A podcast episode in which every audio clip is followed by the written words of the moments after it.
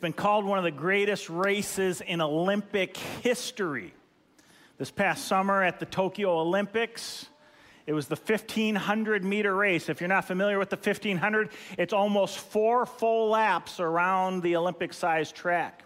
The world record holder, a woman from the Netherlands by the name of Sifan Hassan, was the clear favorite and the front runner for the first three laps of the race until the final lap had just begun and a runner in front of her stumbled and fell and Sifan Hassan in the orange jersey laying on the track stumbled rolled and writhed in pain as the rest of the pack took off to finish the final lap of the race Imagine, if you will, being the world record holder, the, the expected favorite to win, and here you are rolling on the track as the pack takes off in the distance.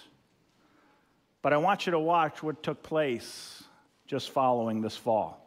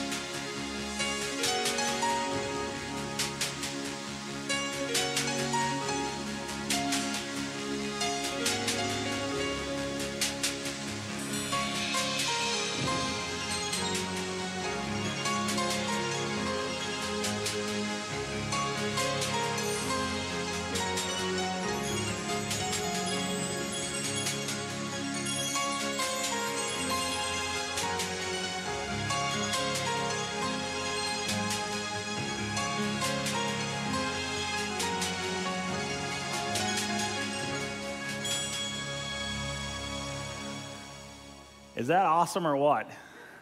I mean, that is the picture of a true champion right there.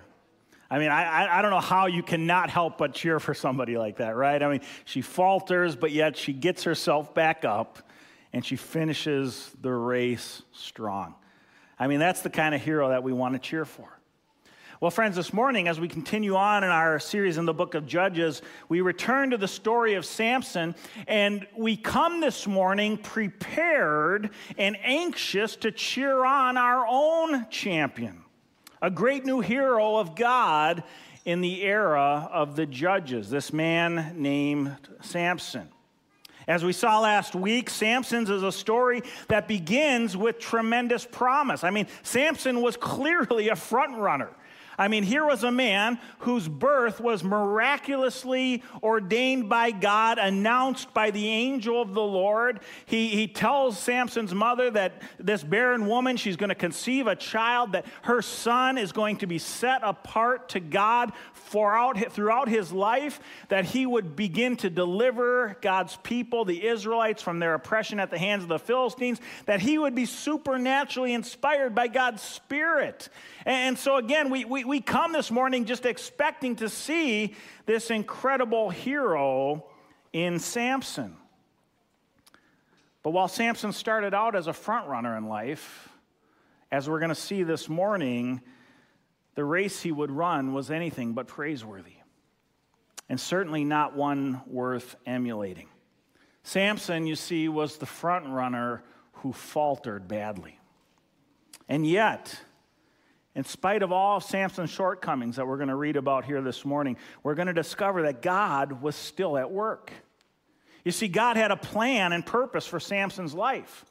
Samson may not be the champion we were hoping for, but we're going to discover that God was still at work in Samson's life to bring about his ultimate victory for the nation of Israel. We're in Judges chapter 14 and 15 this morning. It's an extended period of scripture, but it's some fascinating stuff here as we look at how Samson's life begins to unfold. I want to read these, uh, these chapters for us. And then I want to come back and I want to share some observations from Samson's life, observations that we can learn from, some principles that we can apply to our own situation as followers of God, but also some, some warnings that we can apply from Samson's story Uh, and then we're also going to take a look at the ways that God was faithful through it all. So let's take a look. We're starting in chapter 14, verse 1. Samson went down to Timnah, and at Timnah he saw one of the daughters of the Philistines. Then he came up and told his father and mother, I saw one of the daughters of the Philistines at Timnah. Now get her for me as my wife. But his father and mother said to him, Is there not a woman among the daughters of your relatives? or among all your people that you must go and take a wife from the uncircumcised Philistines? But Samson said to his father, Get her for me, for she is right in my eyes. His father and mother did not know that it was from the Lord, for he was seeking an opportunity against the Philistines. At that time, the Philistines ruled Israel. Then Samson went down with his father and mother to Timnah. And they came to the vineyards of Timnah, and behold, a young lion came toward him roaring. Then the Spirit of the Lord rushed upon him, and although he had nothing in his hand, he tore the lion to pieces as one tears a young goat. But he did not tell his father and mother what he had done. Then he went down and talked with the woman, and she was right in Samson's eyes. After some days, he returned to take her. And he turned aside to see the carcass of the lion. And behold, there was a swarm of bees in the body of the lion, and honey. He scraped it out into his hands and went on, eating as he went. And he came to his father and mother and gave some to them, and they ate. But he did not tell them that he had scraped the honey from the carcass of the lion. His father went down to the woman, and Samson prepared a feast there, for so the young men used to do. As soon as the people saw him, they brought 30 companions to be with him. And Samson said to them, Let me now put a riddle to you. If you can tell me what it is within seven days of the feast and find it out, then I will give you 30 linen garments and 30 changes of clothes. But if you cannot tell me what it is, then you shall give me 30 linen garments and 30 changes of, changes of clothes. And they said to him, Put your riddle, that we may hear it. And he said to them, Out of the eater came something to eat, out of the strong came something sweet. And in three days, they could not solve the riddle. On the fourth day, they said to Samson's wife, Entice your husband to tell us what the riddle is, lest we burn you and your father's house with fire. Have you invited us here to impoverish us? And Samson's wife wept over him and said, You only hate me. You do not love me. You have put a riddle to my people, and you've not told me what it is. And he said to her, Behold, I've not told my father nor my mother. Shall I tell you? She wept before him the seven days that their feast lasted. And on the seventh day he told her because she pressed him hard. Then she told the riddle to her people. And the men of the city said to him on the seventh day before the sun went down, what is sweeter than honey? What is stronger than a lion? And he said to them, If you had not plowed with my heifer, you would not have found out my riddle. And the Spirit of the Lord rushed upon him. And he went down to Ashkelon and struck down 30 men of the town and took their spoil and gave the garments to those who had told the riddle. In hot anger, he went back to his father's house and Samson's wife was given to his companion who had been his best man. After some days, at the time of the wheat harvest, Samson went to visit his wife with a young goat. And he said, I will go into my wife in the chamber. But her father would not allow him to go in. And her father said, I really thought that you utterly hated her, so I gave her to your companion. Is not her younger sister more beautiful than she? Please take her instead. And Samson said to them, This time I shall be innocent in regard to the Philistines when I do them harm. So Samson went and he caught 300 foxes and took torches. And he turned them tail to tail and put a torch between each pair of the tails. And when he had set fire to the torches, he let the foxes go into the standing grain of the Philistines and set fire to the stacked grain and to the standing grain as well as the olive orchards. Then the Philistines said, Who has done this? And they said, Samson, the son in law of the Timnite, because he has taken his wife and given her to his companion. And the Philistines came up and burned her and her father with fire. And Samson said to them, If this is what you do, I swear I will be avenged on you. And after that, I will quit. And he struck them hip and thigh with a great blow, and he went down and stayed in the cleft of the rock of Etam. Then the Philistines came and encamped in Judah and made a raid on Lehi. And the men of Judah said, Why have you come up against us? They said, We have come up to bind Samson to do to him as he did to us. Then 3,000 men of Judah went down to the cleft of the rock of Etam and said to Samson, Do you not know that the Philistines are rulers over us? What then is this that you have done to us? And he said to them, As they did to me, so I have done to them. And they said to him, We have come to bind you, that we may give you into the hands of the Philistines. And Samson said to them, Swear to me that you will not attack me yourselves. They said to him, No, we will only bind you and give you into their hands. We will surely not kill you. So they bound him with two new ropes and brought him up from the rock. When he came to Lehi, the Philistines came shouting to meet him. Then the Spirit of the Lord rushed upon him, and the ropes that were on his hand, arms became as flax that has caught fire, and his bonds melted off his hands. And he found a fresh jawbone of a donkey and put out his hand and took it, and with it he struck a thousand men. And Samson said, With the jawbone of a donkey, heaps upon heaps. With the jawbone of a donkey have I struck down a thousand men. As soon as he had finished speaking, he threw away the jawbone out of his hand, and that place was called Ramath Lehi, which means the hill of the jawbone. And he was very thirsty. And he called upon the Lord and said, You have granted this great salvation by the hand of your servant. Shall I now die of thirst and fall into the hands of the uncircumcised? And God split open the hollow place that is at Lehi, and water came out from it. And when he drank, his spirit returned, and he revived. Therefore, the name of it was called En Hakkore, the spring of him who called. It is at Lehi to this day. And Samson judged Israel in the days of the Philistines 20 years. Wow. Not exactly the uh, Sunday school flannel board memories of Samson, is it? You know, it's interesting. If you haven't read Samson's story in a while, it may have surprised you and even shocked you as being different from your memories of Samson in the children's story Bibles that we read. Samson was truly the front runner who faltered. He was a man that God would use, but as we saw today, was a man of despicable character and numerous moral failings. There's some important observations that I want us to glean from Samson's story here in Judges chapters 14 and 15 this morning. Number one, in the story of Samson, we see first where Samson faltered. Where did Samson go wrong? Where did this man who started out with so much promise, where did he go wrong? We see, number one, that Samson faltered in that he flirted with God's boundaries. Our, our passage opens up in verse 1 of chapter 14 with these words Samson went down to Timnah. These are the very first recorded actions of Samson as a man. And this isn't a good sign for what's to come. Samson went down to Timnah.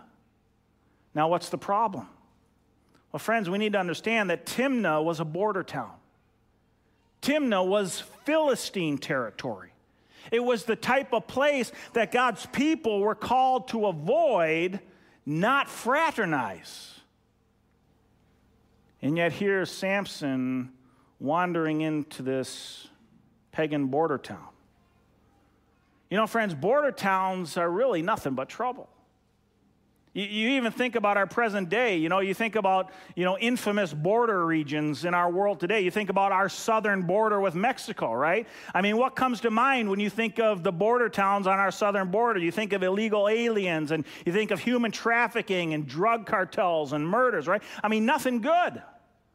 You, you, you, think of, for example, what's going on over in Ukraine today, and you, you see those maps on the news and, and, and all the fighting in Ukraine, and where is the greatest amount of fighting and turmoil taking place? It's in the border towns. nothing good happens in the border towns. I mean, for Pete's sake, God put a river between us and Wisconsin. nothing good happens in the borders. And friends, while that's true physically, it's also true spiritually. When, when we mess around with the borders, the border towns, the, the places that God has cautioned us against spending time, we can quickly find ourselves in desperate trouble. You see, God has given us His will and plan and guidance for our lives. God said, Look, I'm going to give you this land, and this is where blessing is found. And when you walk faithfully with me in the areas that I have called you to, that's where you're going to experience life and fullness and abundance. But sadly, just like Samson, too often we stray from the territory God has called us to, and we end up flirting with the borders, flirting with the boundaries for our lives. And this flirtation never leads to anything good. And friends, you notice how often we try to justify that flirtation, don't we?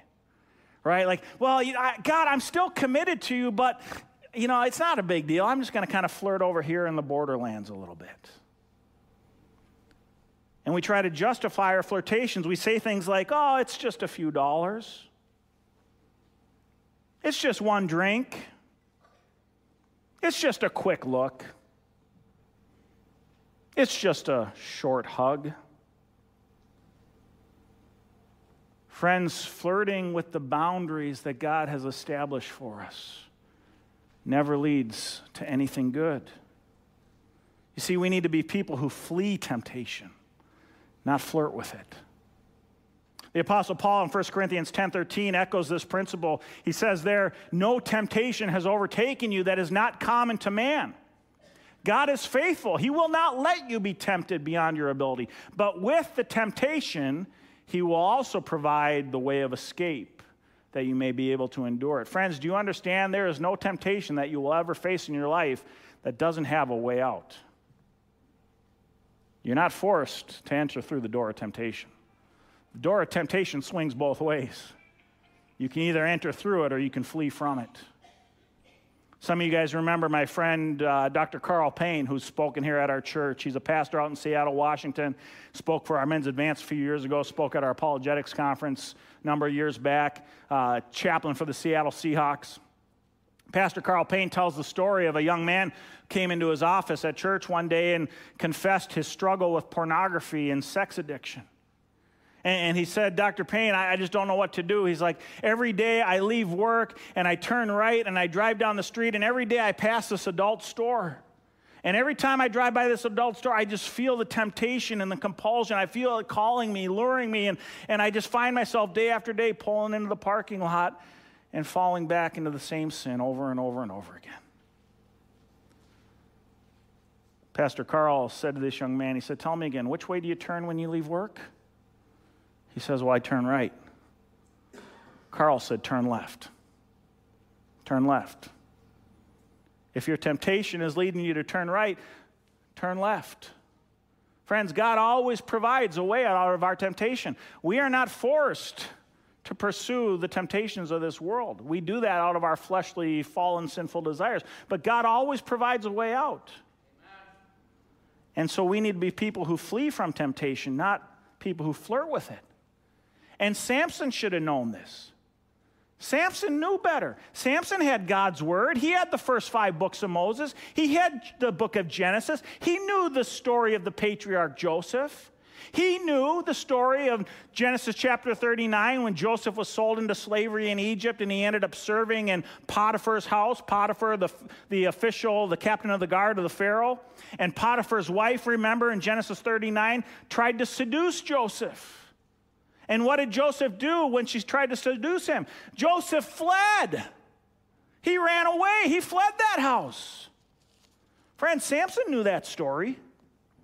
But unlike Joseph, Samson didn't run from temptation. Samson reveled in it. And he faltered. The second way we see Samson faltering in our passage this morning is Samson chose his way over God's way. In verse 3, we read Samson's motto She is right in my eyes. Samson's whole story is the story of a man choosing to do what was right in his eyes and ignoring what God had revealed for him.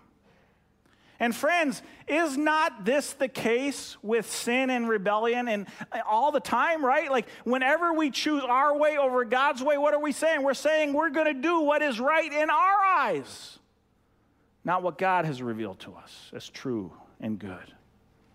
And the reality is this is the this is the oldest sin in the book. This is where it all started to go wrong. Remember Adam and Eve in the Garden of Eden, Genesis chapter 3. What did our enemy Satan, the tempter, do, right? Satan comes into the garden and he points out to the tree of life that God had said to Adam and Eve, You can have anything in the garden, but don't eat from that tree. And Satan said, uh, Did he really say you can't have that tree? Look how good that tree looks. And then he plucked some of the fruit. He said, did, did he say you can't eat this fruit? I mean, this looks succulent and delicious. Are you, ooh, you want to try this fruit? And Adam and Eve, instead of listening to God, they did what was right in their eyes. And they took and ate, and that ushered in the curse, the fall, and disease and death into our world. See, friends, whenever we do what is right in our eyes, we're choosing against God's will and his revelation for his people. And Samson, in our passage this morning, he chose to go his way over God's way in three ways. We see it number one, where Samson rebelled against God's will for his people. Remember, God had told the Israelites, You're not to have anything to do with the pagan cultures in the land in which I'm bringing you. And you're especially not to intermarry with the pagan peoples of the land in which I'm going to give you. In fact, again, Samson would have known this. Exodus chapter 34, before the Israelites entered into the promised land, God told his people, look at, make sure your sons do not get married or intermingle with pagan women. Why? Because their pagan wives will cause them to whore after other gods.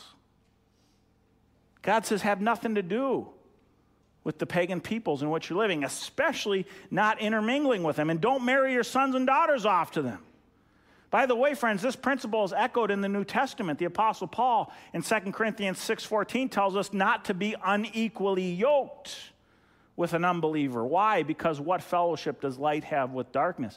Friends, God gives us this principle because He knows that if we have an unbelieving spouse, that unbelieving spouse is more likely to lead us astray and away from God than vice versa. God takes us very seriously. But Samson says, forget that. I'm going to do what's right in my eyes. Secondly, Samson chose his way over God's way and did the godly counsel of his parents. We, we see when Samson tells his dad, hey, go get her for me. Samson, Samson's mom and dad, their very first response was, Samson, wait a minute. Are you, aren't there any women amongst our relatives or amongst, amongst God's people? I mean, why do you have to choose a wife from amongst the pagan, uncircumcised Philistines? Samson's mom and dad knew God's commands. But Samson chose not to listen to the godly counsel of his parents. And in doing that, he broke again one of the central commandments of God's word. In the book of Deuteronomy, chapter 5, 16, do you know this is the very first command in the Bible that actually comes with a promise? God commands young people, children, to obey their parents, to honor their father and mother. It's the first command in the Bible that comes with a promise that if you do this, it will go well with you in the land the Lord your God is giving you. Let me speak a word to you, young people, here this morning. Do you want to experience God's blessing in your life? Do you want to know abundant life and life to the full? Then listen to your mom and dad. Honor your parents. Trust their guidance because God has given them to you to lead you and guide you and mold you and shape you in His ways for your good. And Deuteronomy goes on, God says later in that same book, Deuteronomy 27 16, if you don't do this, if you don't listen to your parents, guess what you can expect? Cursing. You can experience God's curse upon your life. This is serious business. Honor your father and mother. God gave you godly parents to lead and guide you. But Samson ignored his mom and dad. Samson said, Forget you guys. She's right in my eyes. Thirdly, Samson chose his way over God's way in the fact that he rejected God's call in his life. Remember, we saw last week, Judges 13, God had set Samson apart, called him to be a Nazarite, to, to live a life, a morally ex- exemplary life for the people of Israel. He called Samson to be the deliverer of God's people. And yet, Samson said to that call on his life from God, Forget that. I'm going to do what's right in my eyes. And I'll tell you something, friends, everything we read, all the depravity, all the wickedness, all the sin that we see in chapters 14 and 15, it was all the result of Samson doing what was right in his eyes. And this was the pattern that he would continue to follow throughout his lifetime. Following his own selfish, impulsive lusts and desires, doing what was right in his sight instead of following the revealed will of God for his life. Where did Samson falter? Thirdly, we see that Samson took others down with him. What a tragedy. Here, here's the man who's supposed to deliver Israel, and instead he's taken others down with him. Verse 4, 5 through 9 of chapter 14 Then Samson went down with his father and mother to Timnah. So now, not only is Samson straying into the boundary areas, into the borderlands where he's not supposed to be, now he's literally bringing his mom and dad with him into the places where God's people weren't supposed to be. His sin inevitably spilled over onto others, as it always does. Have you noticed that in your own experience, friends? The consequences of our sin rarely just stay with us as individuals. More often than not, our sin tends to spill over onto others. You see, see sin, I don't know why, why it works this way, but sin seems to have a gravitational pull. And when we stray from God's will and plan for our lives and rebel against God and we do what's right in our eyes, what happens is, is that gravitational pull of sin will either bring others along with us, leading them into sin as well, or our sin will oftentimes cause nothing but pain and heartache and misery for those who love us most. And I bet every single one of us in this room can relate to that reality. How our sin has consequences. Samson's sin inevitably spilled over onto others. We see this here in the outset of chapter 14. He leads his parents astray, taking them into pagan territory. Then he ends up defiling his parents. Remember, Samson wasn't supposed to mess around with dead carcasses, he was a Nazarite. But here he is. He's, he's going to this dead lion. He discovers there's a honeycomb in this dead lion. He shouldn't even be near this dead lion, but he defiles himself, takes this honey, and instead of going to the tabernacle to be cleansed by the priest like he should have as an Israelite, a Jewish man, instead of going to the tabernacle, he takes this defiled honey and gives it to his parents, thereby defiling them. And so now the whole family is stained with sin in God's eyes. And again, sadly, this was simply the beginning of a pattern in Samson's life of his sin affecting others. This, this is what chapter 14 and 15 is all about. What, what do we see? Samson's sin affecting others. He objectifies women. He's verbally abusive to his wife. He calls her his heifer. He abandons his wife, walks out on her in anger. He committed horrific acts of vengeance, vandalism, murder. He even brought about the murder of his wife and father in law. Talk about the consequences of our sins spilling over onto others. See, friends, we need to understand this morning one of the greatest tragedies of sin is that its consequences are rarely just individual. More often than not, our sin ends up hurting those who are closest to us. This is why God tells us in Proverbs 4:23 we need to guard our hearts. We need to guard our hearts. It's so essential, friends. How do we guard our hearts? We keep our eyes on Jesus. We stay rooted in his word. We don't stray into the borderlands that God tells us to avoid. We don't do what's right in our eyes, we do what's right in His eyes. And we stay faithful. That's how you guard your heart from your sin having significant consequences on others around you. But Samson did it all wrong. He was the front runner who faltered. Now, up to this point in Samson's life, we haven't really seen a lot of redemptive value, right? I mean, there's, there's not a lot here that we would look at and say, wow, that's the kind of guy we want to emulate. But, friends, I want you to recognize God was still at work in Samson's life.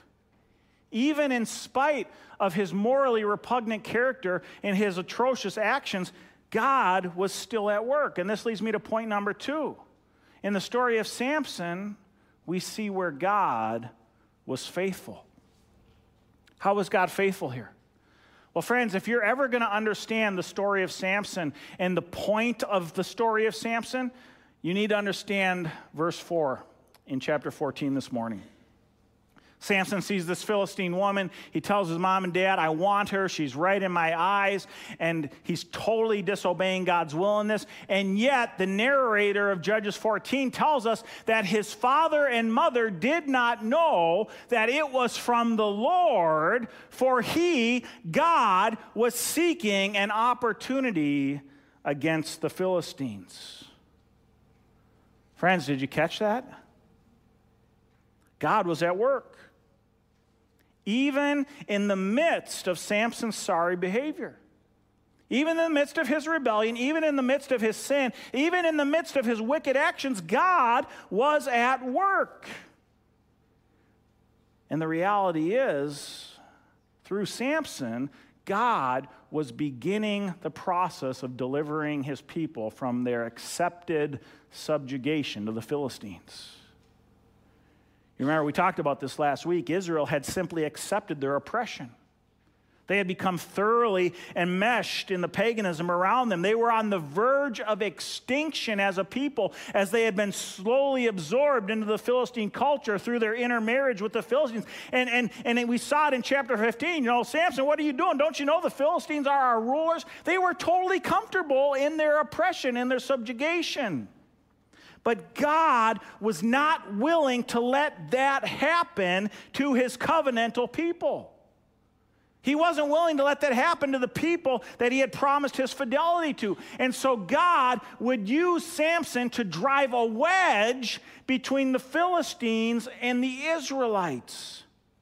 That's what this was all about. It was God here who was stirring the pot behind the scenes, using Samson's rebellious acts, his illicit behavior, to plant the seeds of conflict and division between the Philistines and Israelites, a division that the Israelites didn't even realize they needed. But it was God who was doing all this. God was at work here, friends. Now, you might be thinking to yourself, well, wait a minute here, Pastor Jason. Are you telling me that God sometimes uses sinful people and wicked actions to accomplish his good and perfect will in this world? Yeah, that's what I'm telling you. And you know something? It's found all throughout the Bible where God works through the freely chosen actions of sinful and rebellious people to accomplish his eternal plans and purposes for this world and for our lives. Amen. One of the greatest examples that we see this, I mentioned it earlier, the story of Joseph. Remember Joseph, the patriarch, he was sold by his brothers, human trafficked down to Egypt, sold into slavery. God used his slavery in Egypt to elevate Joseph to the second highest rank in Egypt, second only to the Pharaoh. And in that position, God used Joseph to deliver not only Egypt, but Israel from a massive famine. And God used that to rescue Joseph. His brothers thought they were getting rid of him. They told their father that he had been eaten by a wild animal. He was gone. They thought they were rid of their brother that they were jealous of, but it was God who was at work orchestrating these events. In fact, later, years later, when Joseph's brothers come to Egypt and discover that their brother's now an official of Pharaoh, what does Joseph say to his brothers? He says, God sent me before you to preserve for you a remnant on earth and to keep you alive for many, for many survivors. So it was not you who sent me here, but God.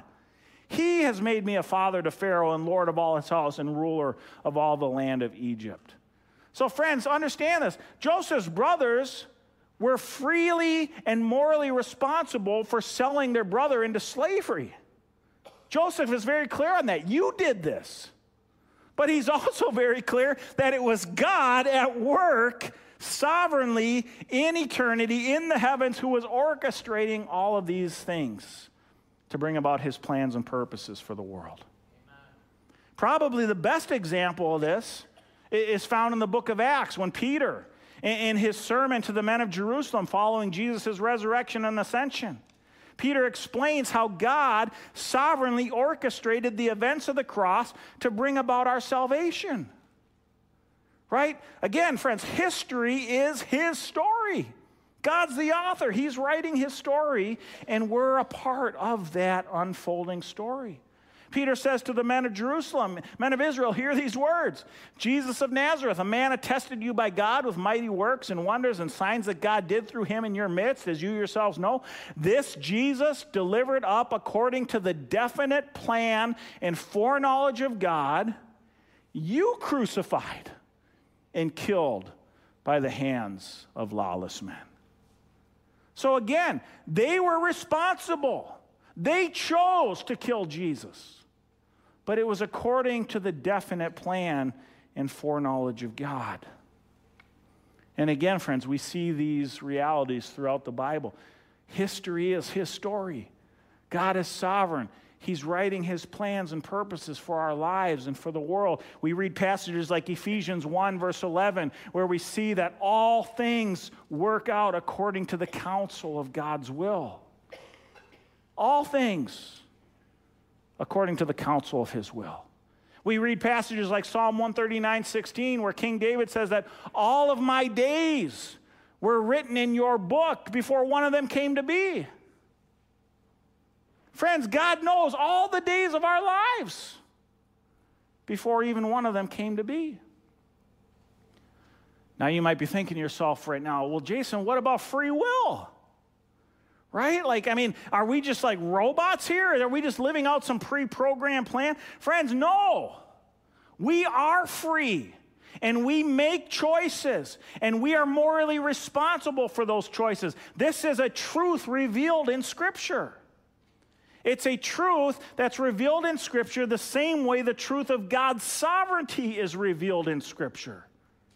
And these two truths, our freedom and our moral responsibility and God's sovereignty, are like two chains that ascend into the heavens.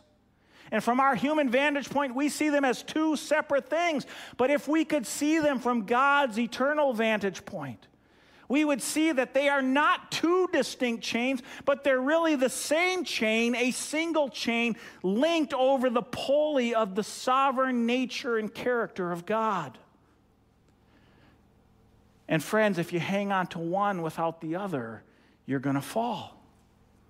But when we hold on to both of them firmly, as God's revealed truth, we are free, we are responsible. God is sovereign, He knows our days. When we hold on to both of these truths, we will hang firm and secure.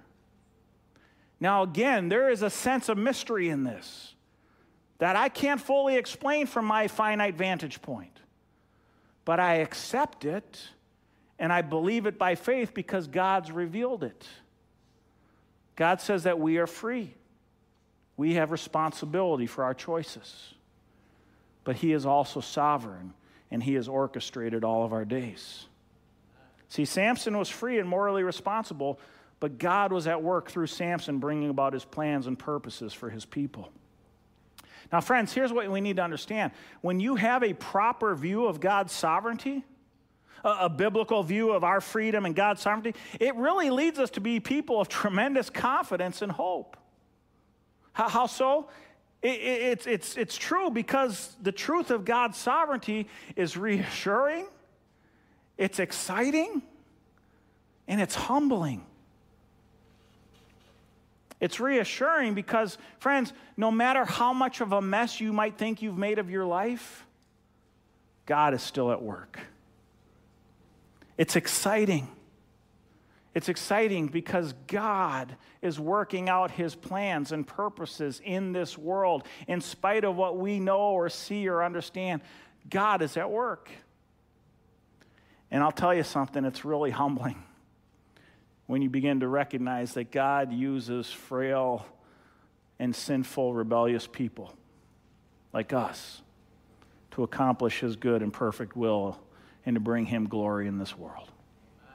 What a great honor and privilege to know that God is at work through us, friends. See, God is faithful. He was faithful in Samson's story, and He's faithful in each of our stories as well, and we can trust that. Thirdly, this morning, friends, in the story of Samson, we see where we are free. We see where we are free. Samson had been called to deliver Israel. But as we see in our passage this morning, Samson was more in bondage than anyone. I mean, Samson is a slave to his selfish passions.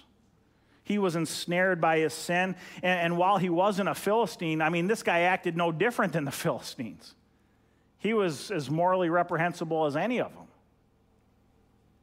And I want you to just think and imagine with me for a moment what God could have done through Samson's life with all of his gifts and all of his calling and all of his strength if Samson, instead of rebelling against God's will, had simply submitted to God's will.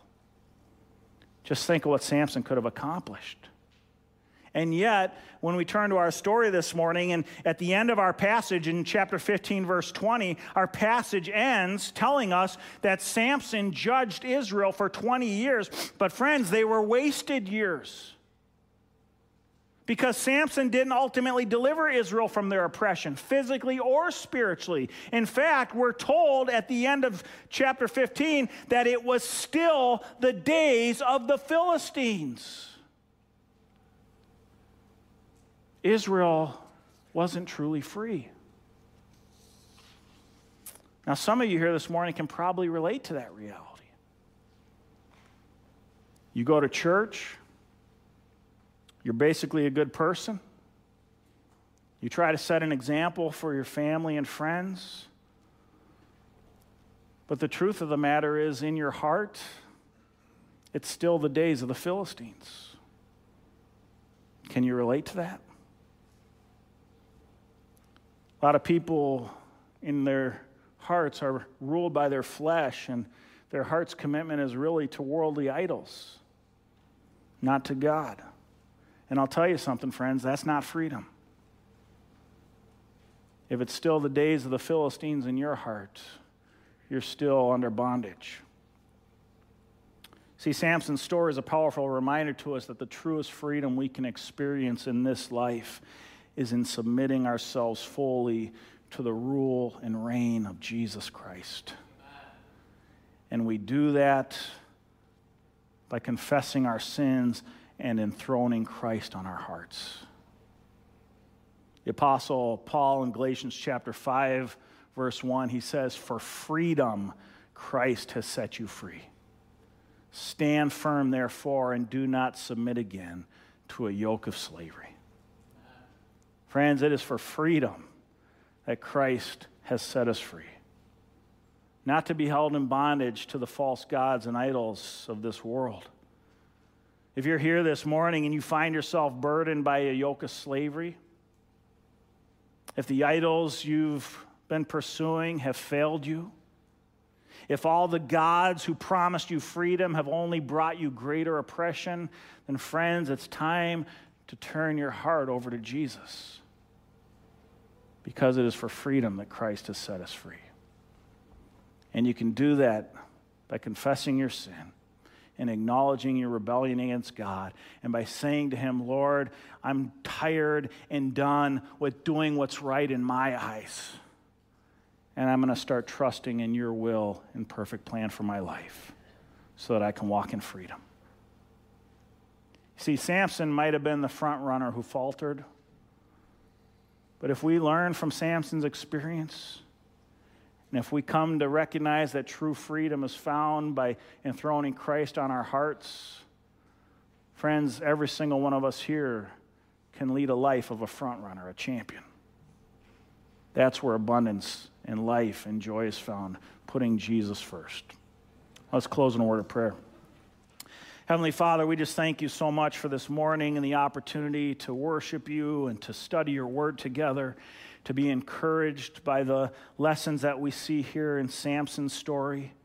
Lord, I pray that we might be people who learn from his mistakes and that we would not falter in the ways that Samson faltered, but that we would keep our eyes on you and our hope in you and our confidence and trust in you, that we would root our lives firmly in the bedrock of your word which leads to life and abundance. Lord, we thank you that you are a sovereign God who orchestrates all the events of our world and our lives, and in that we can have great confidence and hope. And I pray, Lord, that we will hold on to that hope and remember that you are the author of history and that we can trust in you. And Lord, I pray that we will live faithfully in the freedom that you have called us to.